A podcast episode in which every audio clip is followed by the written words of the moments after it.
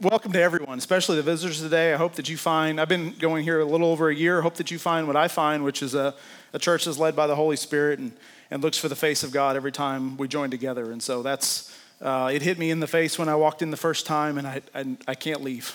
So, um, I talked to Dennis. We were going on vacation for a couple weeks, and, and Dennis said, Well, we sure missed you. And I said, He said, I'm glad you didn't go anywhere else. And, and I said, Well, to quote the disciples, where would I go?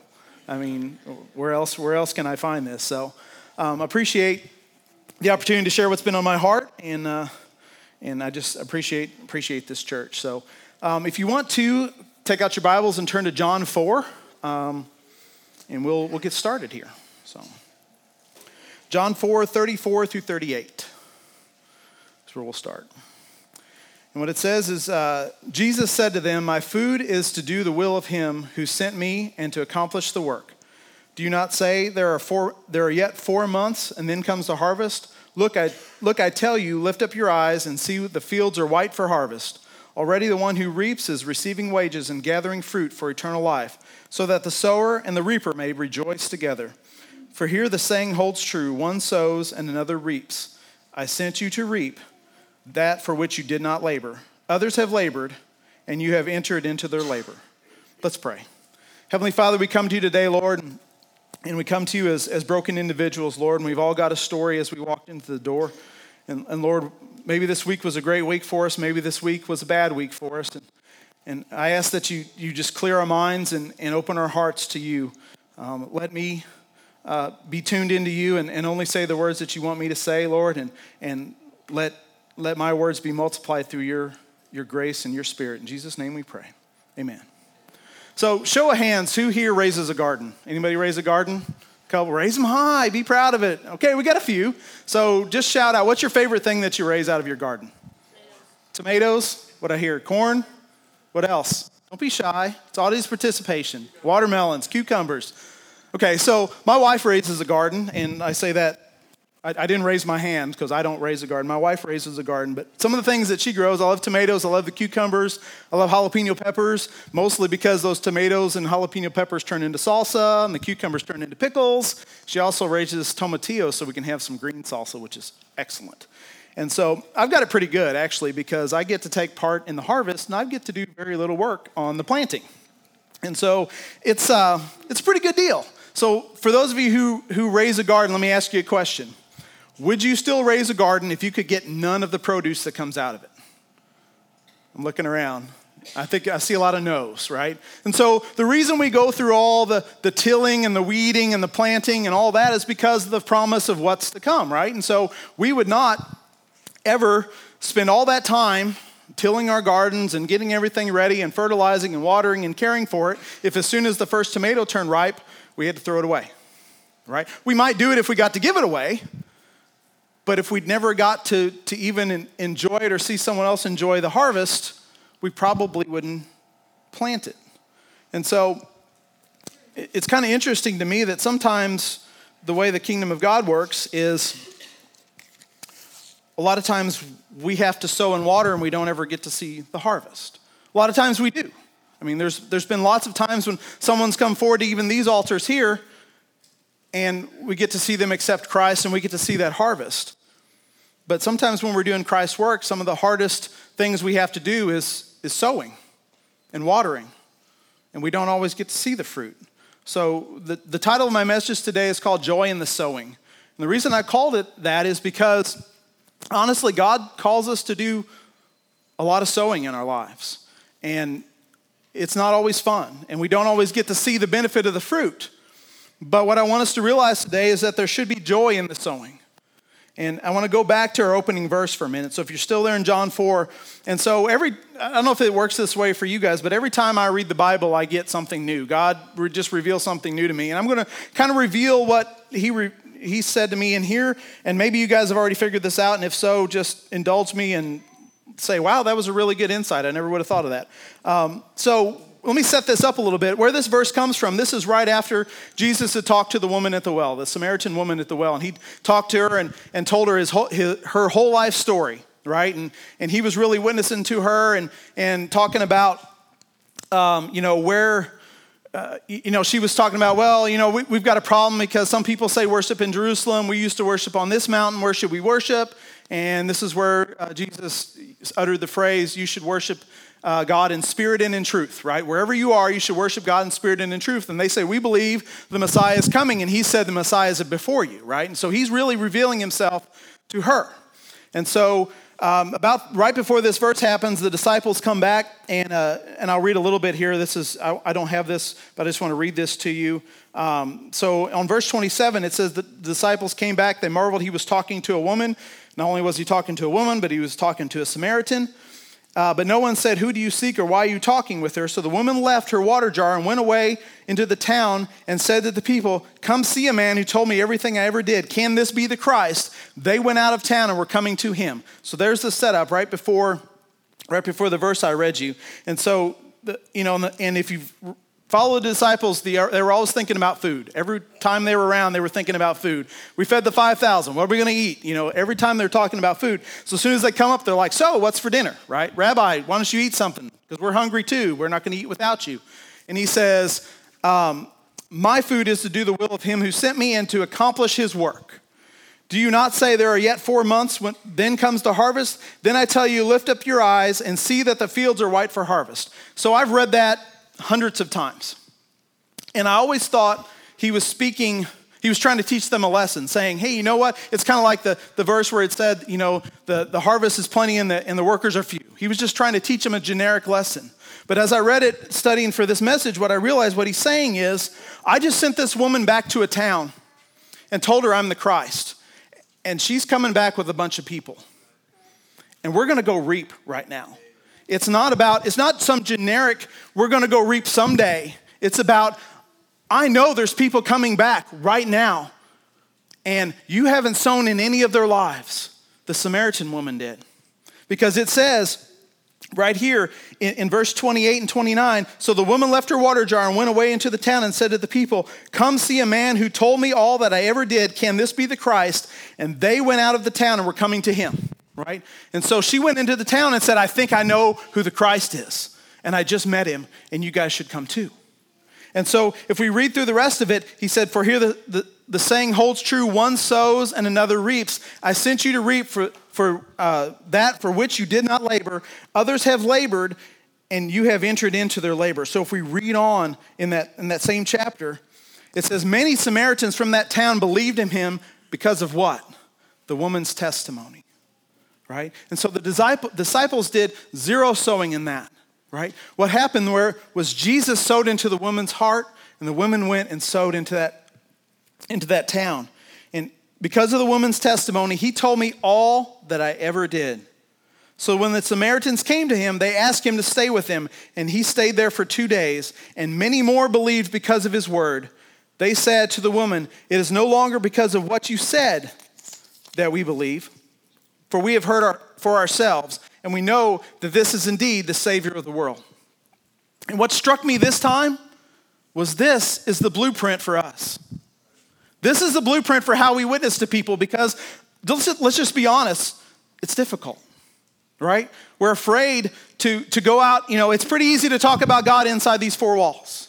But when we're at Walmart or when we're at work or when we're at school, sometimes it's difficult. We're afraid of being rejected, we're afraid of being laughed at.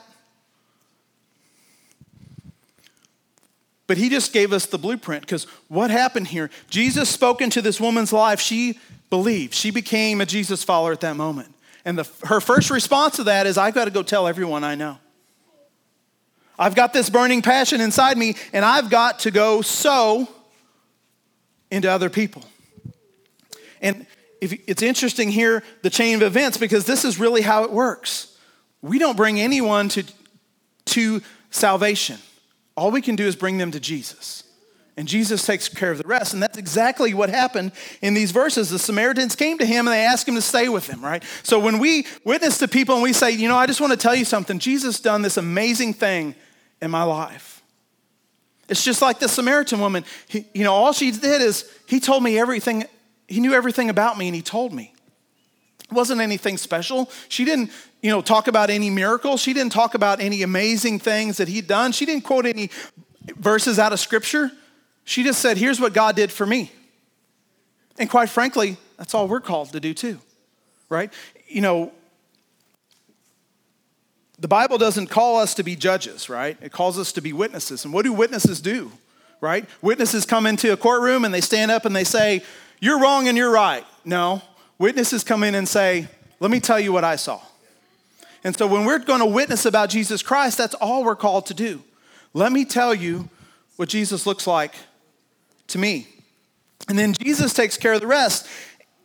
You know, he because of the woman's witnessing, because of the woman's testimony, they said, Jesus, stay with me, right? And so when we lead people to Christ, when we say, Here, let me introduce you to this, this man called Jesus Christ, and, and he's really changed my life, chances are they're going to say, Jesus, stay with me. And then Jesus takes care of the rest because it is no longer because of what the woman said that we believe, but we believe because we've heard for ourselves and we know this is indeed the Savior of the world. So let's look at what sowing looked like in this story. Jesus sowed into the woman, the women sowed into the rest of, the, of, of the, that group there, the rest of that village. Do you think it stopped there? Do you think, I mean, we don't hear it. If you, if you read on in the Bible verse there, it doesn't really say they went back and, and multiplied and multiplied and multiplied, but I, I bet that happened, right? I bet those people who came to Jesus that day and came to the realization that he was the Christ, I bet they couldn't contain it either. I bet they went and told more people, and they told more people, and it expanded. And what's interesting about this is it doesn't mention the disciples anymore after they said, What's for dinner, right? But you know they didn't leave. And how blessed they must have been because what they've got to witness there was a very short growing season. They got to see Jesus talk to a woman at a well. She run off to a town. That town come back, and two days later, the entire town was saved.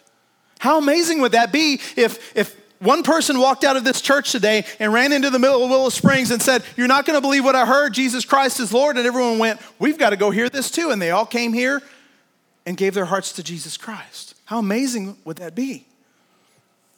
Unfortunately, most of the time, we don't get to see that short growing season. Most of the time, there's people like me out there that are kind of stubborn and maybe Dirk, because he's laughing. and, and so, you know, when we hear the word, even if we, even if we go testify to someone and say, You're not going to believe what God did for me, and even if it is a modern day miracle, people probably aren't going to go, Oh, well, great. I want to be a Christian now, right? And so, uh, Jesus talked about this when he talked about the parable of the sower. And I'm going to give a little different spin on the parable of the sower, too. So, if you guys remember the parable of the sower, and by the way, it can be found in Matthew, Mark, and Luke, and so it's, it's pretty easy to find in the Bible. But um, he talked about the, the parable of the sower, and he talked about the different soil conditions and how the seeds grew, right? And so he talked about the sower spread the seeds on the path, and the, bird, the, the ground was too hard, and the birds came and ate it. And then he, the sower planted on the rocky soil, and so it, it the, the seeds germinated, but it was rocky and the soil wasn't very good, so there was no roots. And, and so the, the plants came up, but then they didn't have deep enough roots and they died. And then he talks about um, he planted it among the thorns and, and it grew up, but there was too many thorns, and, and so it was taking all the water and all the sun, and so it got choked out. And then the last example was he planted it in rich and fertile soil and he grew. And, and you know, and it grew. And what, what I think most of the time what I've got out of that parable is we need to be rich in fertile soil, right? And, and, and so the seed's not going to sprout unless we are rich in fertile soil. And it talks about how we cultivate the soil and, and how, you know, the soil of our own soul we should cultivate. But what I want to point out in this is the sower did not just sow in the fertile soil. In this parable, it specifically says the sower sowed in all conditions. And it sowed, you know, he knew that if he sowed uh, seed on this path that the birds were going to come and eat it, and he sowed anyway. And he, he knew if he sowed in the rocky soil that it wasn't probably going to survive, but he sowed anyway. And he also knew that if he sowed among all the weeds and the thorns, it, it probably wasn't going to work out very well, but he sowed anyway. And see, I think that's why we sometimes get discouraged, is because maybe we look at someone when we see them and we think they're rocky soil. Or maybe we look at someone and we think maybe their lives are too thorny to be sowed into. Or maybe we're looking at them and we're like, well, they've got a hard heart. That'll never take. I want to talk about how this whole sowing thing works a little bit. And so, the interesting thing about the way Jesus set this up is things work in the spiritual world very similarly to the way they work in the natural world. So, if we think about sowing in the natural world, right, the first thing we do when we plant a garden is we prepare the soil, right? And so, when we are uh, when we're trying to plant that garden, we want to make sure that our soil is loose and that you know we've got we've got good dirt. You know, it's not the rocky, it's not the thorny. All the weeds are gone. Everything's clear. And the interesting thing about the spiritual world is we've got very little to do with pre- preparing the soil. There's very little things we can do with preparing the soil except for our own soil. I can't, I can't go out into Dennis or I can't go out into my wife and say, you know, your soil should be better. Let me help you with that. It doesn't work that way. I will tell you a little secret though. One of the ways that we prepare soil on Sundays is with what we just did this music right? Because chances are you came in and, and Olive gave a, a, great example, and I'll never do it as good as her, so I'm not even gonna try. But she gave a great example of, you know, you're yelling at the kids in the morning and you're trying to get them to church and you're trying to get everything to everybody to church on time and you're tense and, and you're yelling at the kids the whole way there. Eat your Pop Tart on the way here. It's okay. Stop messing with your dress. And then you walk in and you try to put on a good face and you're smiling at everybody. And in the in you know, your heart, your blood pressure's way high and you're just not in the mood for worship. And then you get in here and you hear some songs and you clap your hands and you praise God and you, you get to say over and over, Oh, how I love Jesus. And all of a sudden, everything that happened that week is gone. And, you know, quite frankly, if I'd have stood up here as soon as you ran in the door and you were still frustrated, the soil wasn't ready, right? And so that's why we do the things we do up here. And so preparing the soil, you know, as a Christian, as we're witnessing to something, there's very little we can do with, about preparing the soil, and quite frankly, there's very little we should worry about because that's God's job. God's job is to work on, on our hearts and the, the hearts of the people we know and prepare it for the word. Our job is to sow and to witness, despite what the soil looks like. So, after we pre- prepare the soil, what do we do? We sow. And so, we do play a major start, part in sowing. And, and so, what are the seeds we sow? And I want to give you a little example. So, the Indians used to plant um, three seeds together, and they called them the three sisters. And they used to plant corn, beans, and squash. They always planted them together, and there was a, there was a reason for that. So, the, corns, the corn would grow up, and that would give the beans something to spiral up and hang on. And then the squash would be there, and they would keep the roots of the, of the corn and the beans protected. So, they all worked together. And, you know, that's, that was the secret, right? You don't have to go out and put wire up for the beans to grow on. You don't have to put wire up to support the corn. You don't have to put down mulch to keep everything, you know, good. They, you just plant the three seeds and it takes care of itself. Well, I think there's three seeds that we need to plant. I think the first is the Word of God, the second is the love of God, and the third is our experience with God. And so and, and just like the three sisters, they all work together. Because, quite frankly, the Word of God without the love of God makes you a hypocrite. Right? So, if you come and, and beat a Bible and tell someone they've got to be better, they're a, they're a sinner, they're going to go to hell, and you don't have the love of God in your heart, you're going to be written off. If you've got the love of God and don't have the Word of God behind you, it, it's, it, it doesn't hold water. And, and what makes it all work together is when you can say, you know what, the Bible says this, and, and I love you, and let me tell you what Jesus did for me. Because then it makes it personal, right? Then, it, then you can say, you know what, this is how I used to be, and this is how I am now. And the only explanation I've got is because I love Jesus and Jesus loves me. And so there's a saying that says, takes about five times of hearing, hearing the gospel before you accept Jesus Christ. And I heard a, I remember a song once and I, I couldn't find it. I couldn't, I couldn't find the lyrics, so maybe I should just write the song and take credit for it. But um, I heard a song once and the lyrics were if it takes five people to come to Jesus, maybe you're not the fifth person that talks about him, but maybe you're one, or maybe you're number two, or maybe you're number three, or maybe you're number four. And see, it takes all five of those for that person to come to Jesus. So, guess what? The first and the second and the third is just as important as the fourth and the fifth. And so, when we sow, just like the parable of the sower, when we sow, we should sow plentifully. We should sow everywhere, everywhere we can, every chance we get. So, the next step in, in, in, the growth process right after sowing is watering. And so, in my mind, what watering is, is, is, you know, after you've planted that seed, they might come to you and they might have some questions about Jesus. And so it's really watering is, is answering those questions. It's maybe doing a Bible study. It's maybe inviting them to a concert. It's, you know, inviting them to a work day and getting, letting them get to know good Christian people.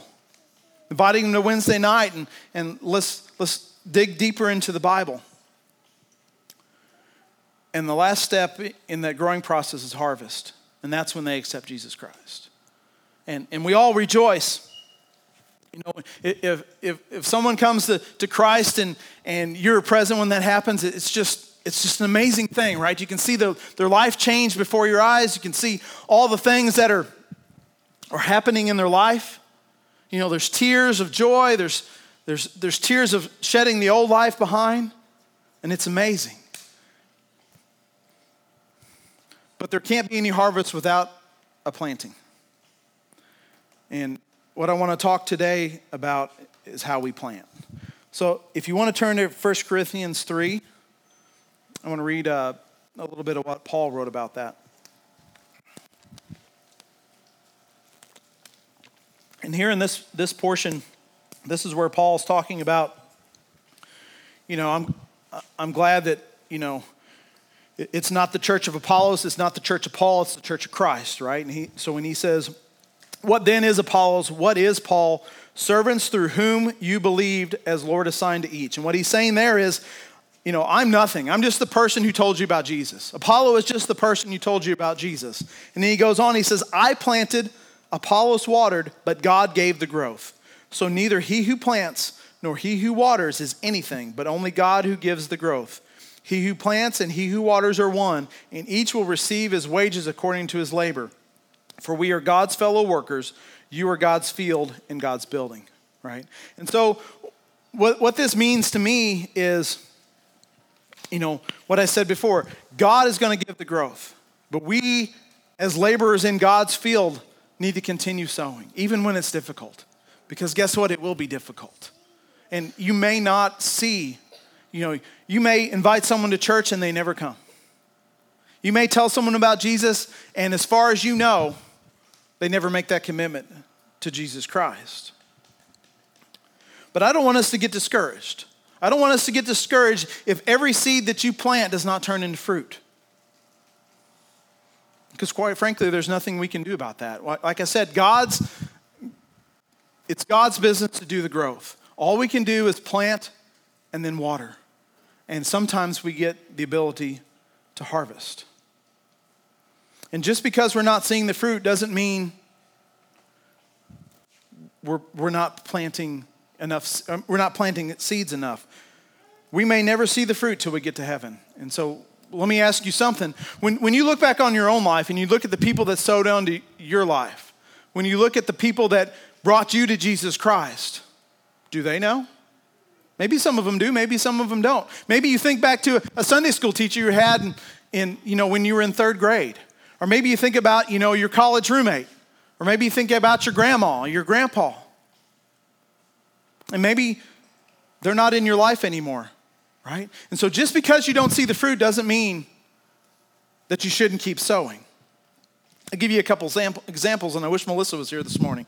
Because when VBS was going on this summer, all that kept just rushing into my head was we have no idea how much, fr- how much seed we're planting. You know, when we do something like, like a VBS and we bring all those kids and we tell them about Jesus Christ, you don't know if that person's that, that was here just for a few days.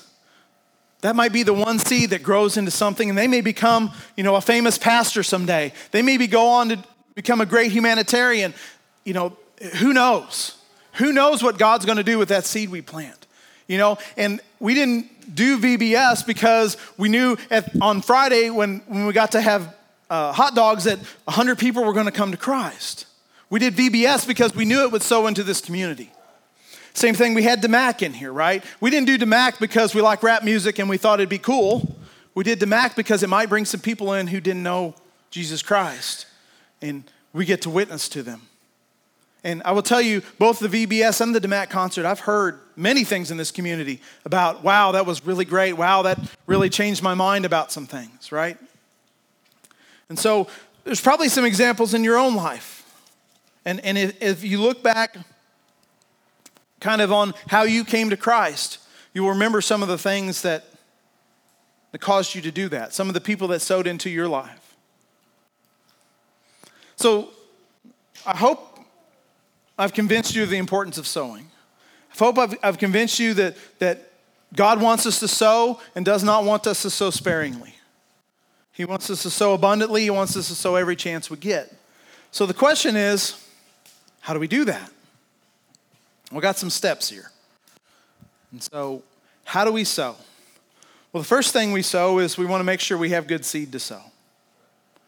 And the way we do that is we need to take care of ourselves. And so we continually need to grow closer to God. We continually need to live for God. And I will tell you this if you're sowing seeds about how great Jesus is and what he's done in your life and you're not living it, your seeds aren't going to grow. It's not good seed. And so we've got to take care of ourselves health wise, we've got to take care of ourselves spiritually.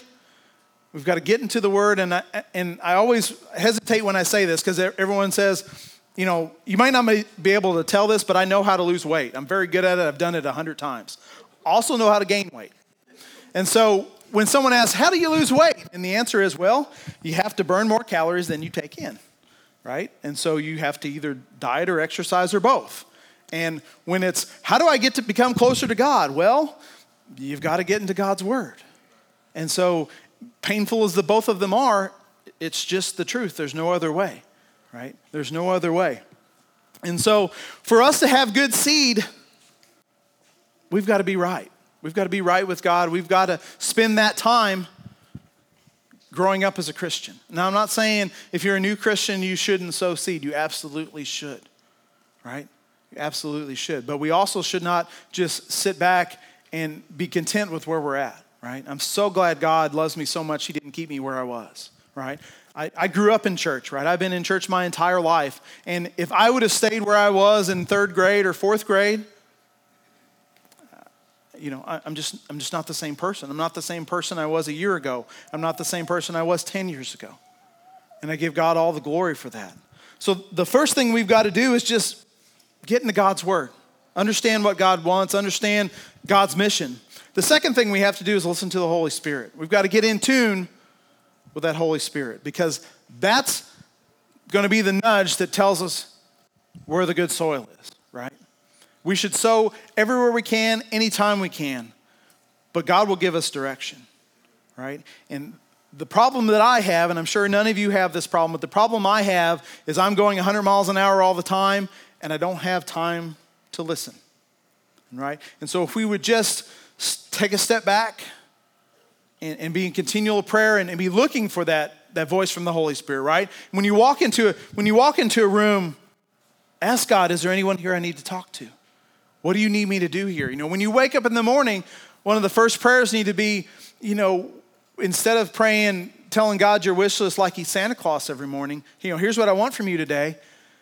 One of the things I started doing was, God, what do you want me to do today? And so God will, you know, God's looking for a willing willing servant, right? And so if you walk into a, a, room or walk into a situation or, or just wake up every morning and say, God, what do you want me to do today? Guess what? He'll answer. And he'll give you people to go witness to. And I know probably the thought of that intimidates some people. It certainly intimidates me. And we were talking uh, yesterday. I'm, it's really out of character for me to get up here. I'm an extreme introvert. Extreme introvert. I, if I could never talk, I would be fine.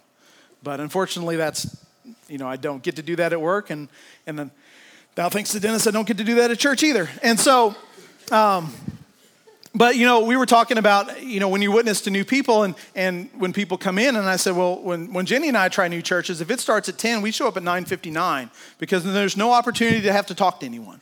I show up 15 minutes early, there's lots of opportunity where people can come up and talk to you, and so. Um, you know that's we kind of keep our eye out for the 959ers that come in because you know they may be people just like us and so the idea of um, walking up to a stranger and talking about jesus christ terrifies me to the point where sometimes when God says, Hey, see that person over there? And I'm like, Nope, I don't. Can't see a thing. Right? And so we've got to be fully turned over to the Holy Spirit. We've got to be fully given over to Jesus Christ and willing to do his will, right? If we go back to that, that verse, and you don't have to go back there, but Jesus said, my food is to do the will of him who sent me and to accomplish his work. That should be our food, right? Jesus, that, that in, you know, the more I read into this, Jesus isn't giving generic examples, right? As, as, I read through the Bible, I always think, oh, he's given us really good words of wisdom that we can put, you know, put in a quote and put on our wall at home, and that would be good. No, he's given us tips to how to live our life, right? And Jesus said, our food, he said, my food is to do the will of the one who sent me. Well, we're made in the likeness of Jesus Christ. We should be, our food should be to do the one of the will who sent them. The, uh, the third thing we need to do so, good seeds, follow the Holy Spirit. The third thing we need to do is play to our strengths. So, I, I don't know if anyone's ever taken a spiritual gifts test, and some of them are kind of corny and don't really work, but I, I firmly believe that God didn't create us all the same, right? Church unity does not mean church uniformity right? If we were all like minded, this would not be a very interesting church, right? And so we all have different strengths and we all have different weaknesses. And so I don't believe God calls us to use our weakness for Him. I believe He calls us to use our strength for Him. In Romans 12, uh, 3 through 8, if you want to turn there very quickly, it says, For by the grace given to me, I say to everyone among you, not to think of himself more highly than he ought to think, but to think with sober judgment, each according to the measure of faith that God has assigned. For as in one body we have many members, and the members do not all have the same function. So we, though many, are one body in Christ, and individually members one of another, having gifts that differ according to the grace given to us. Let us use them. And so pay particular attention to this part.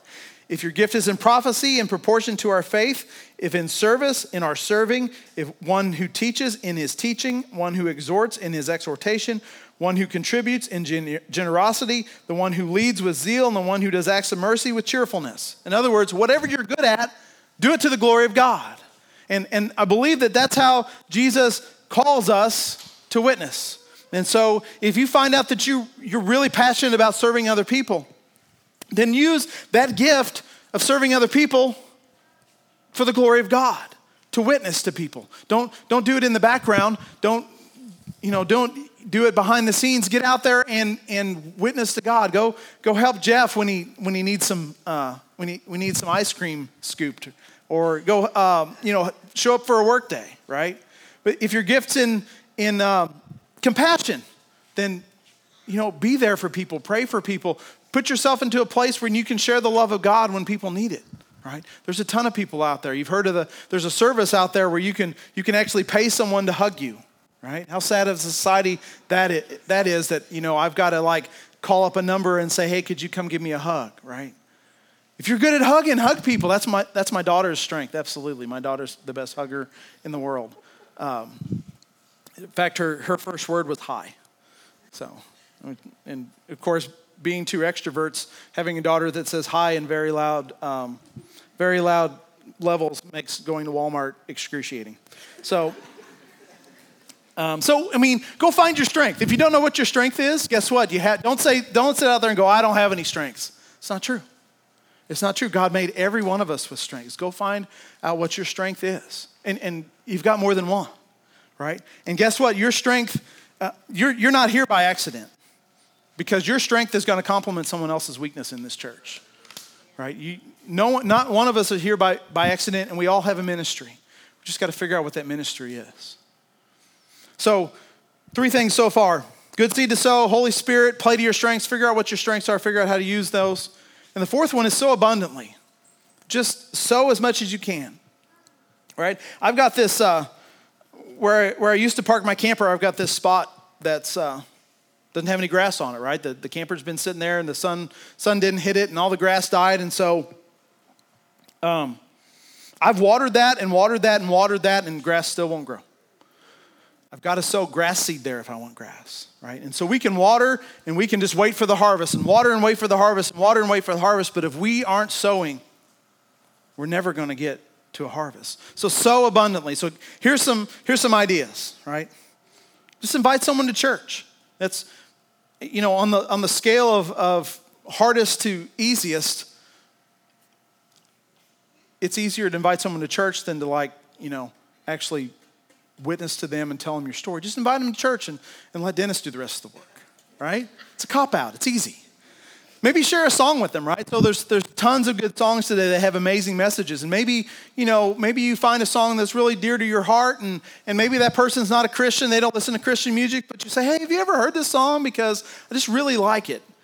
And, and maybe that's the seed that gets them thinking, right? Because, you know, some of those uh, you know, depending on your your music genre you like, I really like actually hard rock type stuff. So Thousand Foot Krutch is kind of cool for me. So if, if I got some friends that like, and Jeff's over there waving at me. If I got some friends that you know like some hard rock stuff, I might play some Christian hard rock for them and just say, you know, and then all of a sudden they're singing along and they're singing about God and they don't even know it, and God uses that, right? If nothing else, pray for them, right? If you've got someone in your life that needs Jesus, pray for them. And the last thing I've got here is show them with your life. Right? And Brother Dale said on Wednesday night, you may be the Bible, the only Bible some person sees, right? And if they can see, especially people who knew who you used to be, right? They can see the change in your life, and chances are you'll get a conversation that goes something like, wow, uh, You're not the same as you used to be. And you can say, Yeah, you want to know why? Um, and, and it's not because you know, not because of anything else other than Jesus entered my heart. And, and Jesus, you know, I'm not living under this law that says I've got to be this way. I just love Jesus so much, I, I don't want to be the way I used to be. I don't want to do the things I used to do. And so we talked about good seed, Holy Spirit, our strengths. We need to sow abundantly. And it really boils down to do everything you can every time you can. Don't miss an opportunity. I've missed so many opportunities in my life. I really have. I, I'm, I'm really not looking forward to the day when I die and enter heaven and God starts going down. Well, let's talk about the opportunities you missed, right?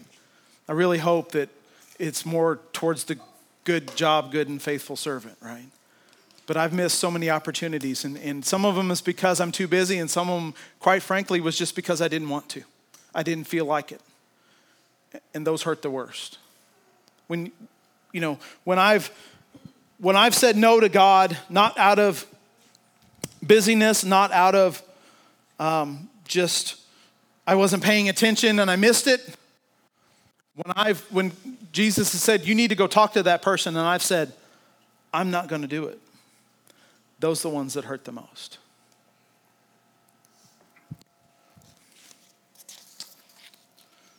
So, what's the takeaway here?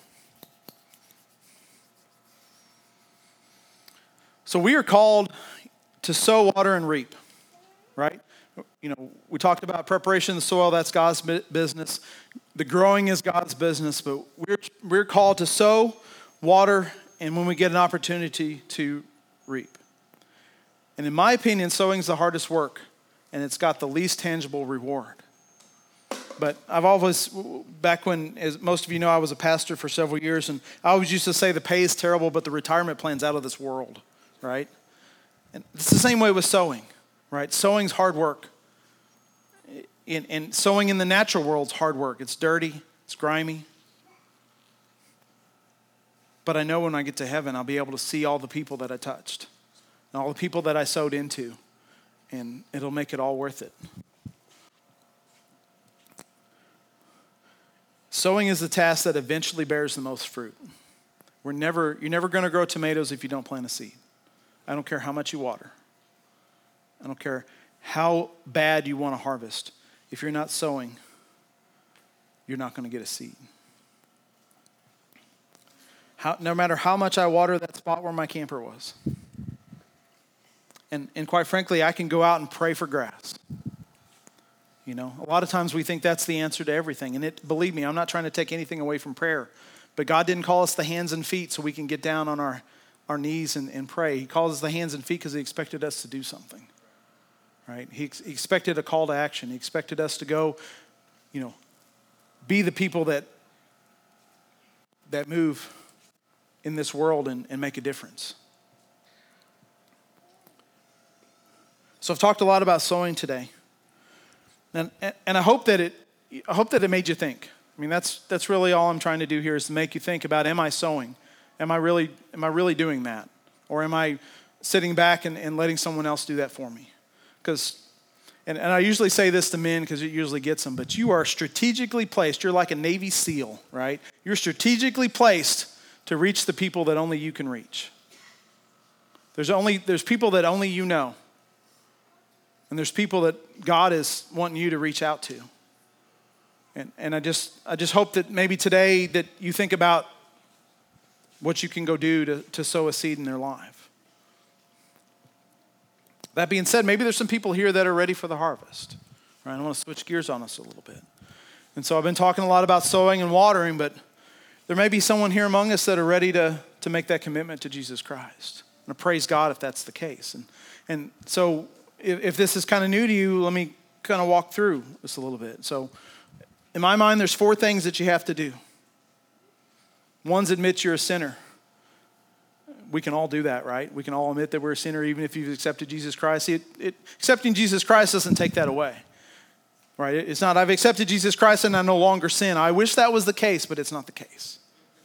So the first step is to admit you're a sinner. We can all do that today. The second is to ask forgiveness and be willing to turn away from your sins. There's the difference, right? So if we ask for forgiveness, we admit we're a sinner, we say we've done some things wrong, and we ask for forgiveness and we're saying we're, we want to repent from those sins because that's a, that's a big fancy church word and all it means is stop doing it and do something better. The third thing is to believe that Jesus Christ died for you on the cross. And see, we talk about that a lot. You know, Jesus died on the cross for our sins, but what that means is he died on it for my sin and he died on it for your sin. It's not some, you know, generic, he died for someone's sins. He died for our sins.